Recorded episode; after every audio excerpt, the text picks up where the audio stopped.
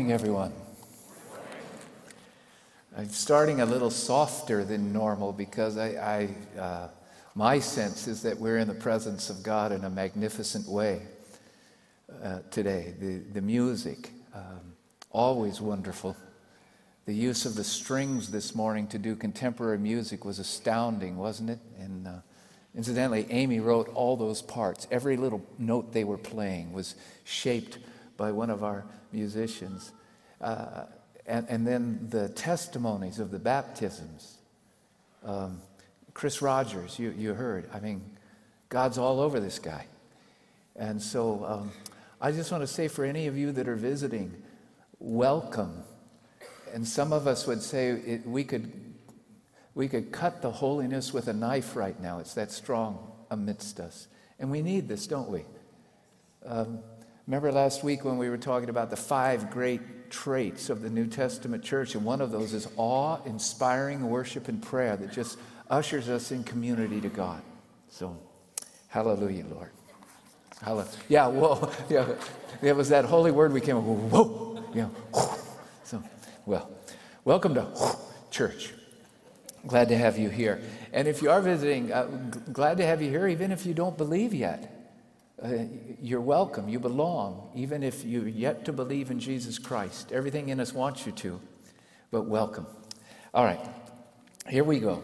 We are in the book of Acts. And uh, in the book of Acts, uh, which is usually called the Acts of the Apostles, uh, there are those that say it's truly more appropriate to title it the Acts of the Holy Spirit. 58 times in the book of Acts, the Holy Spirit is mentioned. And Dr. John R.W. Stott says it ought to be called the Acts of the Holy Spirit. And, and, you'll see that lived out. Now, before I get into our text in Acts 8, I, I need to do a little theology with us here of review and about the power of God. So look at the screen with me now and look at this first verse. Jesus says in chapter 1, verse 5, Pastor Rob dealt with this a couple of weeks ago. Do not leave Jerusalem, but wait for the gift my Father promised, which you heard me speak about. A gift is coming. For John baptized with water, but in a few days you will be baptized with the what? The Holy Spirit. Okay, now keep that in your mind, and now add to it what you just saw as the camera zoned in and you saw these pre- this precious little girl and boy and this great man dropped into the water and they immersed, didn't they? They were totally covered. That's what baptize means. It means to totally cover. And there's that sense where Jesus is saying here don't do anything, church, until you get immersed in me. It's a beautiful portrait.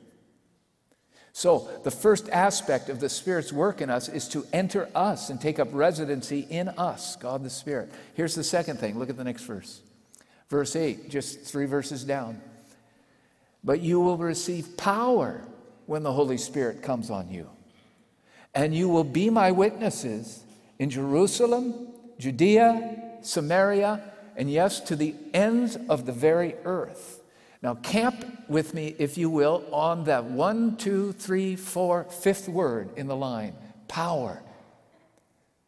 Jesus first said, Wait until the Spirit immerses you in God. And now Jesus is saying, and when it happens, there is power that comes with it. That's interesting, isn't it? When the Spirit came to me, I was given a new power. You say, well, what does that mean? It means this. First of all, it's just like Chris Rogers said, he doesn't even think about the same things he used to think about. There's a wholeness starting to take shape in his soul. There's a, there's a starting to get rid of the self centeredness. That's power. If, if, if an idea has the kind of power that it can change your life. That's true power. And Jesus is saying, when you're immersed in God, you will start to look like God. Power. And the second thing, we're not only given a new character, but we start receiving these specialized capacities by which we are able to display and speak God's word wherever we go. They're called spiritual gifts. Everyone who knows Jesus has at least one of them, a special gift that has been given you to accelerate you giving the God life away to others. Jesus says, immerse in God and then expect power. Okay? Hold on to that power now. I'm going to a different aspect about it. Let's go to the next verse. The Apostle Paul will write this I am not ashamed of the gospel because it is the, there it is, power of God that brings salvation to everyone who believes. Power of God. We were just talking about the power that happens when the Spirit takes up residency in us. But this is talking about God's power in another venue. It's attached to the gospel.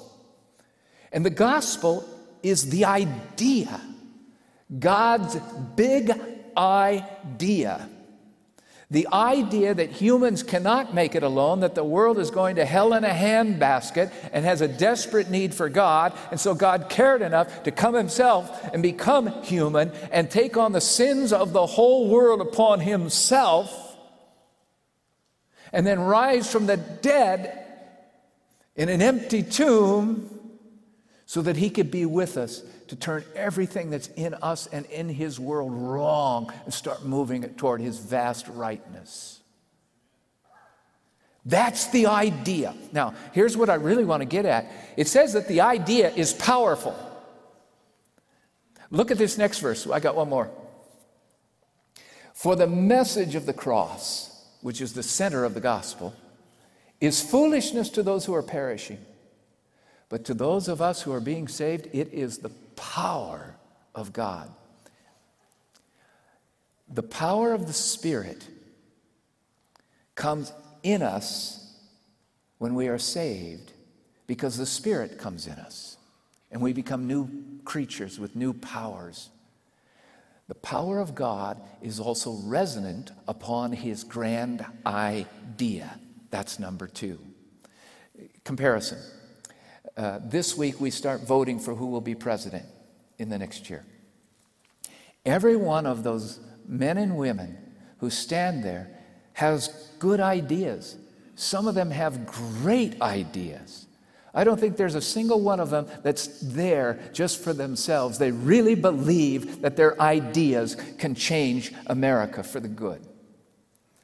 Now, I've been around long enough to know that whichever one of them comes out at the end and becomes our president, they'll be lucky if even 1% of one of their ideas happens.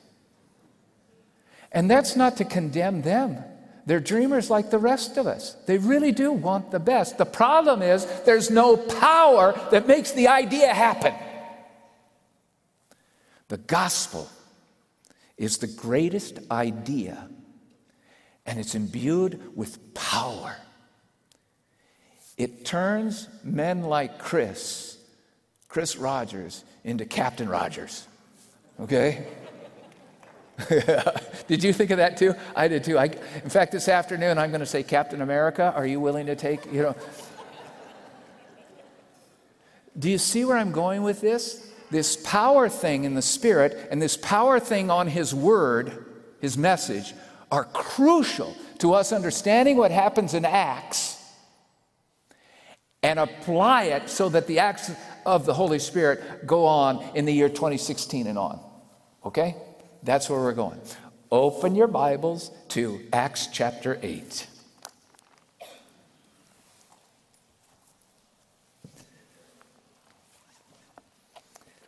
Let's take this power thing, which is a holy, holy aspect of God Himself and what He gives to us.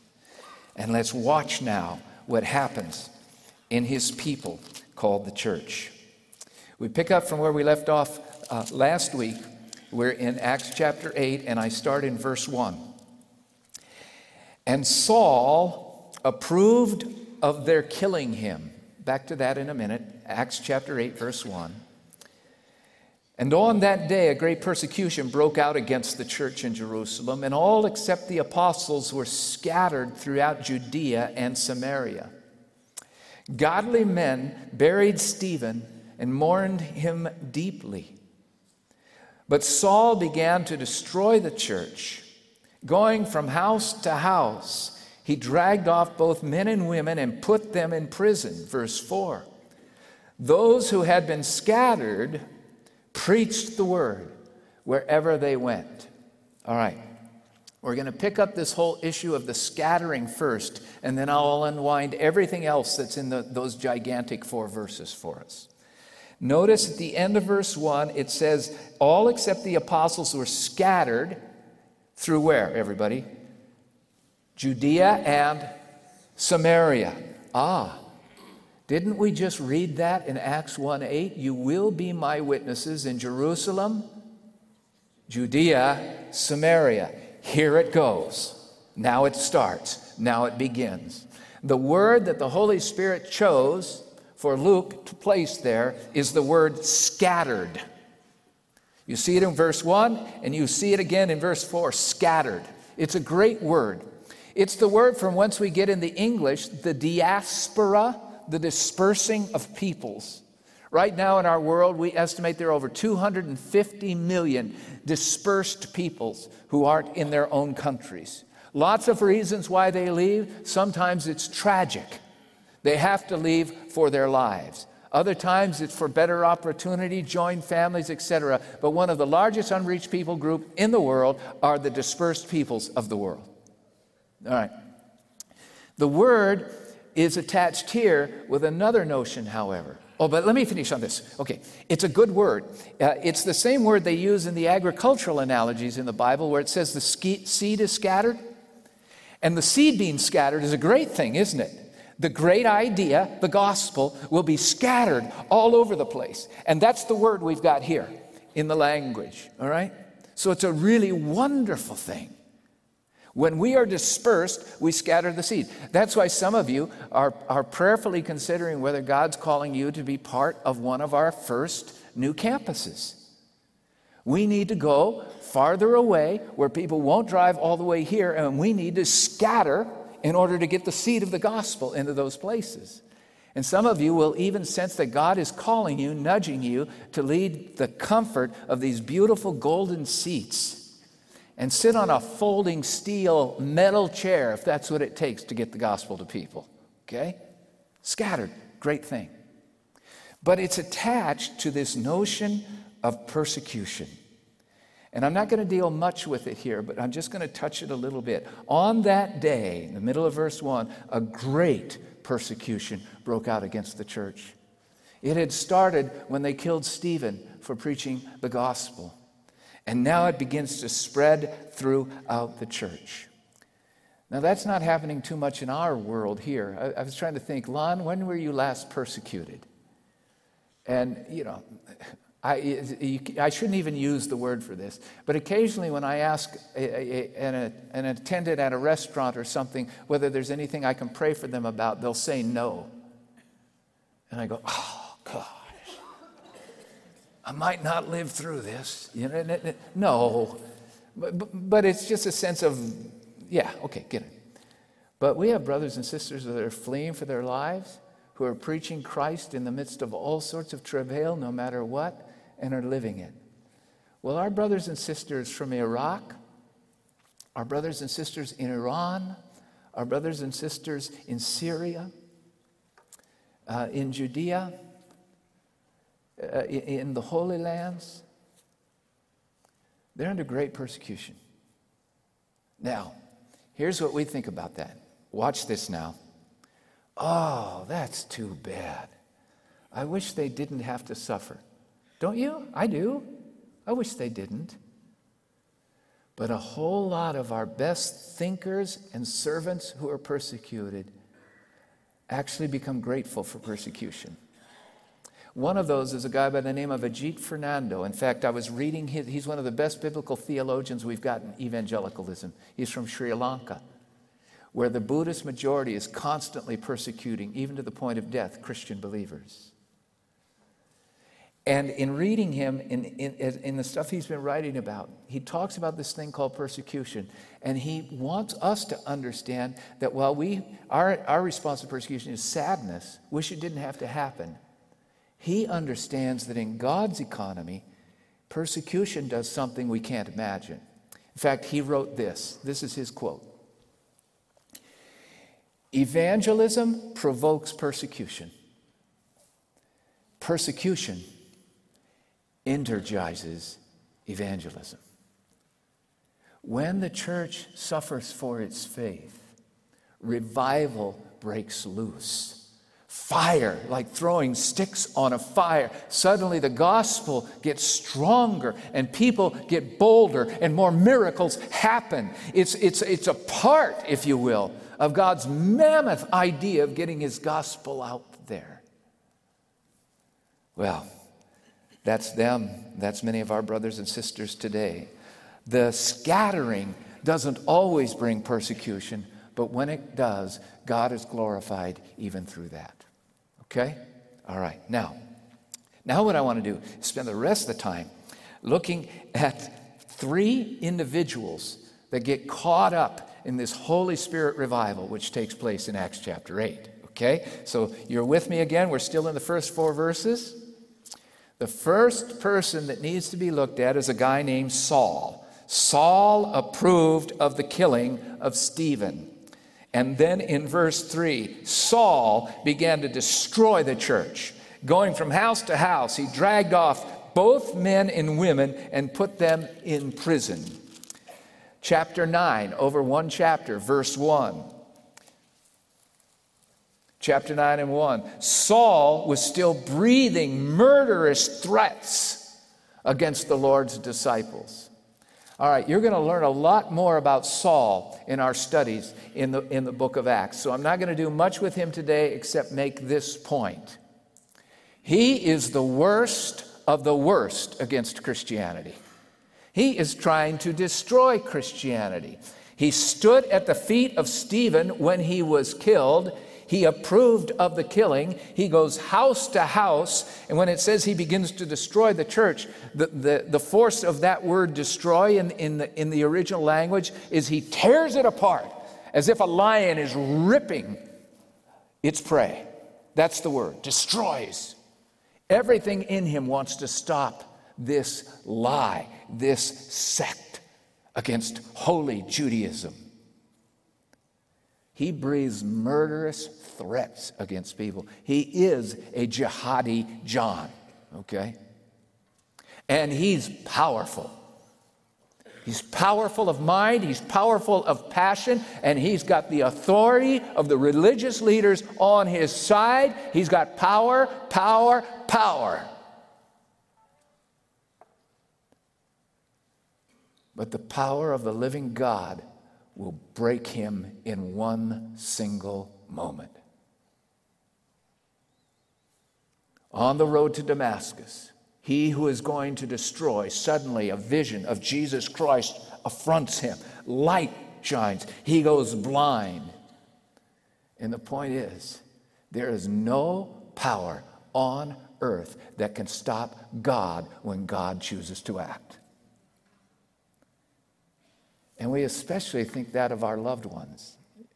I bet on your prayer list you've got some people that are that that have kind of wandered down toward the end because you've been praying so long and so hard and they'll probably never come. Don't you believe it. You keep praying and you remember that in a moment God breaks into Paul's life, Saul's life, and breaks Saul. Incidentally, coming to Jesus Christ means you get broken. Did you hear Chris? Realizing his selfishness and all of that. That happens. I love this. He who seeks to destroy the church will not only be saved, but he will become the leading person to declare the power of the gospel throughout the whole world. Remember, remember, remember. Okay? Now, let's look at the second person because he's really fun. His name is Philip, and you're going to see him starting in verse 4. Incidentally, Philip is Lon's hero of the New Testament. And someday maybe I can just take sit with some of you or something and talk you about how he has molded my life as I've studied his. But here he starts. Those who had been scattered, verse 4, preached the word wherever they went. Verse 5 Philip went down to a city in Samaria and proclaimed the Messiah there. When the crowds heard Philip and saw the signs he performed, they all played, paid close attention to what he said, for with shrieks, impure spirits came out of many, and many who were paralyzed or lame were healed.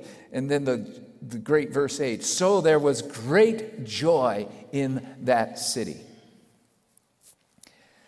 When I talked to you about Saul, I sought to portray the point that the gospel, the power of the gospel, gospel power transforms a person.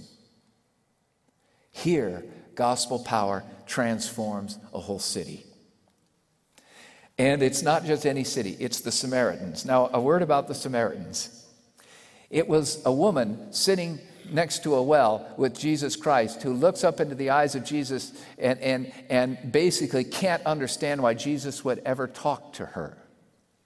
And it, only, it isn't only because she's ashamed of her life.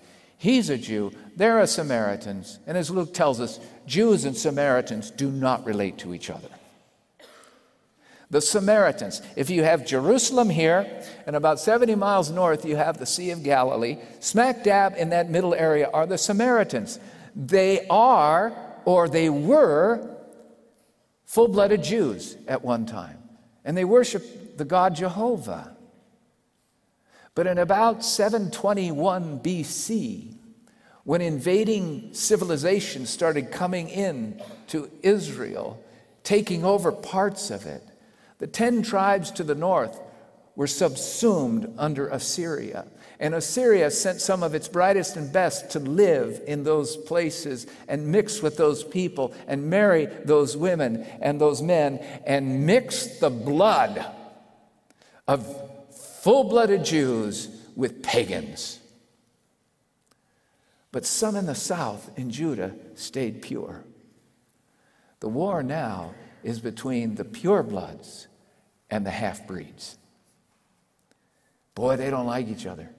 Not only that, the Samaritans had the gall to build a temple of their own on their own mountain in Samaria. Now, now yes, it was worshiping the Lord God Jehovah, but the, the, the temple's in Jerusalem where the purebloods are. That's just a little bit. It's so half blooded, half religious, and they basically don't like each other. The Apostle John, uh, at one point, when Jesus was in Samaria and, and, a, and a village wouldn't receive him and serve him, uh, John, in his great love for people, said, Lord, just give me and James the word. We'll call fire out of heaven and wipe these people out. Let's get it done. So, no love lost. All right, here's the point. Where did Philip go? To the despised to the least honored, to the lowest of the lows, the Samaritans. That's where he goes. Now, folks, the gospel of Jesus Christ, born on the Holy Spirit that dwells in God's people, the first place they go in the dispersion is to the lowest of the lows as they perceived it. That's because the gospel of Christ breaks down every dividing wall of race, ethnicity, gender, class, generation. It's all gone. We were all created by God. So Philip goes there. And, and he's kind of an unknown guy. I mean, you've got a, a barely known person. This is not Philip the apostle. This is Philip, who's a Hellenist, a Greek speaking Jew. He's not one of the chosen ones. He didn't graduate from Wheaton or Harvard. And yet God uses him and takes him there. And all revival breaks loose. He's proclaiming the Messiah, verse 5. They pay close attention to him. The Holy Spirit is empowering the gospel, and they're being drawn to Christ. Power is being poured out. Healings are taking place. Demonism is being destroyed. And there is great, great joy in that city. The, the gospel was doing just what Jesus said it would do through spirit filled people, it would start changing everything. The gospel transforms a city. That's pretty cool. All right, not done yet. Got to keep going. Now, this is so interesting. Forgive me, I don't have time to deal with verses 9 through 25. Someday we'll come back to those. But jump with me now over to number 26. And Philip is still our main character. An angel of the Lord said to Philip, Go south to the road, the desert road that goes down from Jerusalem to Gaza. So he started out, and on his way, he meets an Ethiopian eunuch. Stop right there. Okay. Get this Philip is leading one of the fastest growing churches in the world. There aren't many churches yet, but he's got one going. The whole city's coming to faith, okay? They're all good. It's, everything's popping. And now God says, Philip, would you leave it all, please? And just head south, about 50 miles south on the Gaza Road. Just start heading toward Gaza. So he starts heading south toward Gaza. He's going into the deep desert. He's leaving all that is going on just because God nudged him. The nudge of God is sometimes a surprising nudge. I was trying to approximate what would this be like for me? So here it is. So imagine if the Spirit nudged Lon and Marie Allison and said to us, I want you guys to leave Wheaton Bible Church. I want you to leave the place where people are coming to faith almost every day. I want you to leave the place where string quartets play contemporary music. I want you to leave the place of the golden seats. I want you to leave the place where, where, where a church that pours about a million dollars into West Chicago and all the social needs that are going on. It's, it's time to go. Where would thou take us, Lord? Lon, and this is, this, this is uh, Gaza to me. This is what it would be. I'd kind of like you guys to go uh, south and west into the far regions of Kansas. And there, there's no street sign, but I've got a little bitty clapboard church down two sections outside the small town uh, on a dirt road. And I've got 12 people there, and the youngest just turned 100. And the Spirit says, and we, meaning God the Father, God the Son, God the Spirit, we'd just be delighted if you and Marie would serve the rest of your lives. Right. We don't get any sense that Philip questions for a moment. He's got revival breaking loose in Samaria, and God says, Leave. And so he does. He's nudged and he goes. God, where would you have us go? So he starts on his way. Verse 27 he meets an Ethiopian eunuch who is an important official in charge of all the treasury of Kandake, which means queen of the Ethiopians. This man had gone to Jerusalem to worship, and on his way home was sitting in his chariot reading the book of Isaiah the prophet. Okay, the Spirit then nudges Philip again. Go to that chariot and stay near it. Now, how they even met at this precise moment on this road and the retinue of chariots because this guy's the treasurer of a whole nation. This is this is the aristocracy now. He goes from the samaritans to the aristocracy. And and he's just walking you know? And and the same place, and he, see, he probably sees the, the dust on the roads first as, as this chariot retinue is moving through.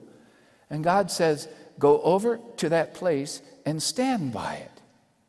And then it says, And so he ran to the chariot.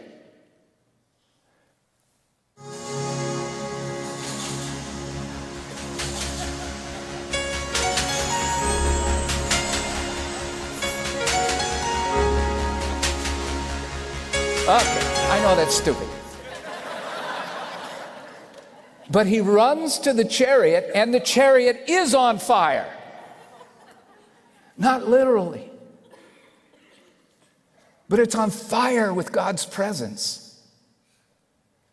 This Ethiopian, who comes from a nation of many gods, travels 500 miles to Jerusalem for the express purpose of learning about the one God and trying to understand. His heart longs for God.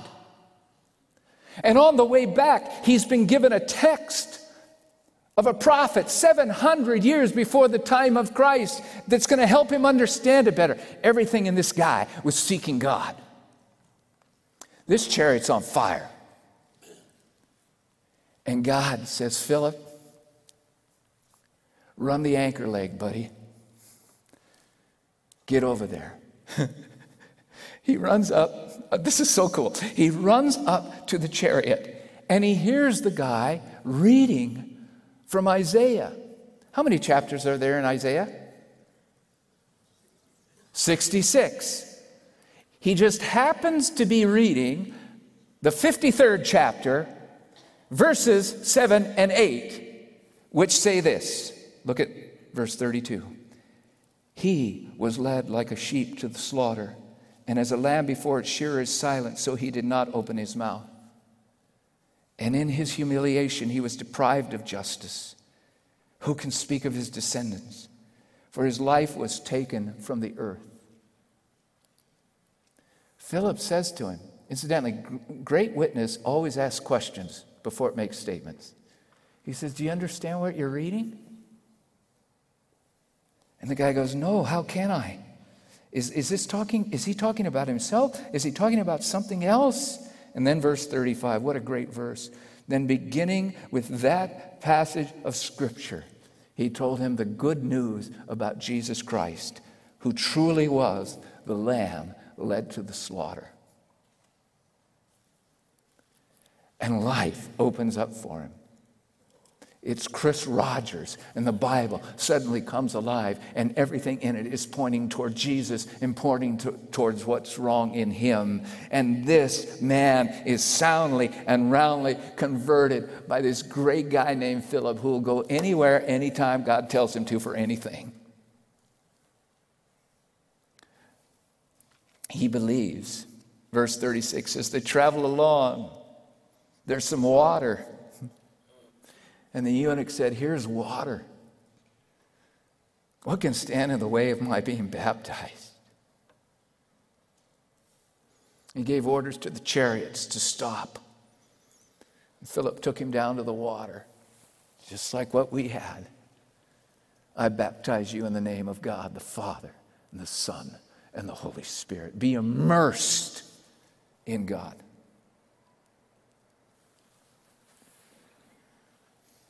Then the Spirit literally zips Philip away, which is a whole nother story.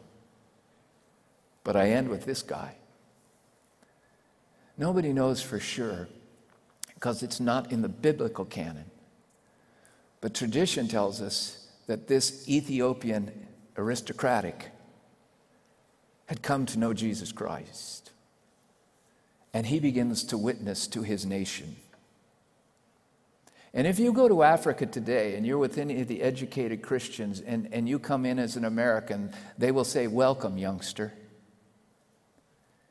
Because they know that the gospel was first spread to the African continent through the meeting of one guy named Philip and one Ethiopian eunuch 2,000 years ago.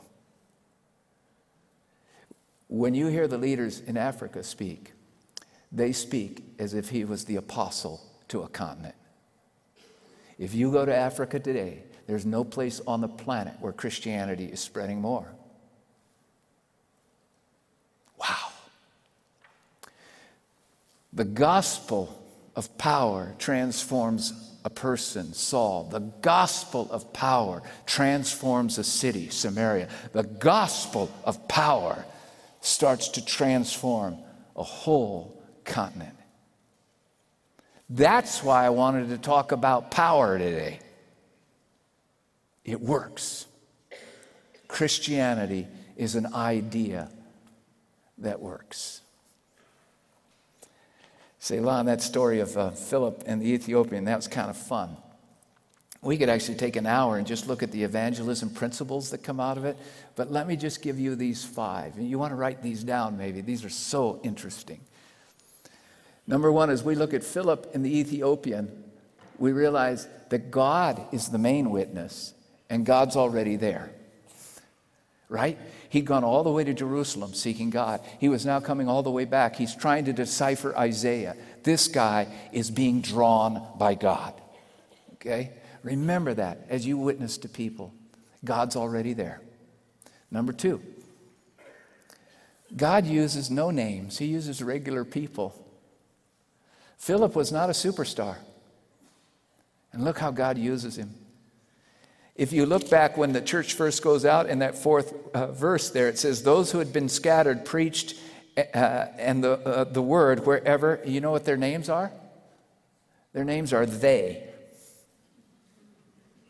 We don't know any of their names except Philip, but they all went out. God uses regular people evidently quite well. Third, God nudges us at times to witness. How many of you have ever had a nudge from God? I'm not asking you to get up and share it, but you have. How many of you disobey the nudge sometimes? Me too, with you in that, okay? Um, but the closer we draw to Jesus, the more His Spirit empowers us, the more we'll hear the nudges and have the courage to follow the nudges. Uh, two nights ago, I was uh, at dinner in California, and it was a busy Applebee's, and the waitress was scurrying about, doing a great job for us and about 50 other tables, I think. And so she brought our food to set it down, and I got the nudge. Lon, ask her if you can pray for her. No, Lord, she's too busy. Uh, and she's, she's got long hair, and uh, she looks like a former hippie to me. I don't think this will work. I was one of those. I know who they are. You know, but we just did it. And I think her name was Stephanie. I'm, i still can barely see her name. And I just said something just so simple. I said, We're just about to pray and thank God for the food and all He gives us. Is there anything we can pray for you about in your life? And she's carrying stuff, you know, and, I, and she puts, and she goes, Come. It, there was this, pregnant pause. And I go, Oh no, I've offended her. She's going to say no. Uh, pregnant pause. She puts the stuff down and she goes, Yes. And her eyes open as big as silver dollars, and she shared with my friend and I what was going on in her life. And if we would pray for her, that would just be wonderful. And we did pray for her, and she called me honey when I left. the nudges of God. Some of you know them well. God, help us obey. Fourth, God brings people to himself just a step at a time. Every little movement is a God movement. Rejoice in it. It took Saul a long time before the Damascus Road got him. It took the Ethiopian 500 miles up and 500 miles back before he runs into Philip. But all those things that happened were steps along the way. Finally, number five, the cross of Jesus Christ our Lord is the center of it all. God is calling you and me to disperse. He's calling us to sacrifice by dispersing. But it's nothing compared to his sacrifice for the whole world. Jesus Christ, our Lord and Savior, who died at Calvary, who died for you and me, risen from the dead sender of the Spirit, with us always until the end of time. Pray with me now.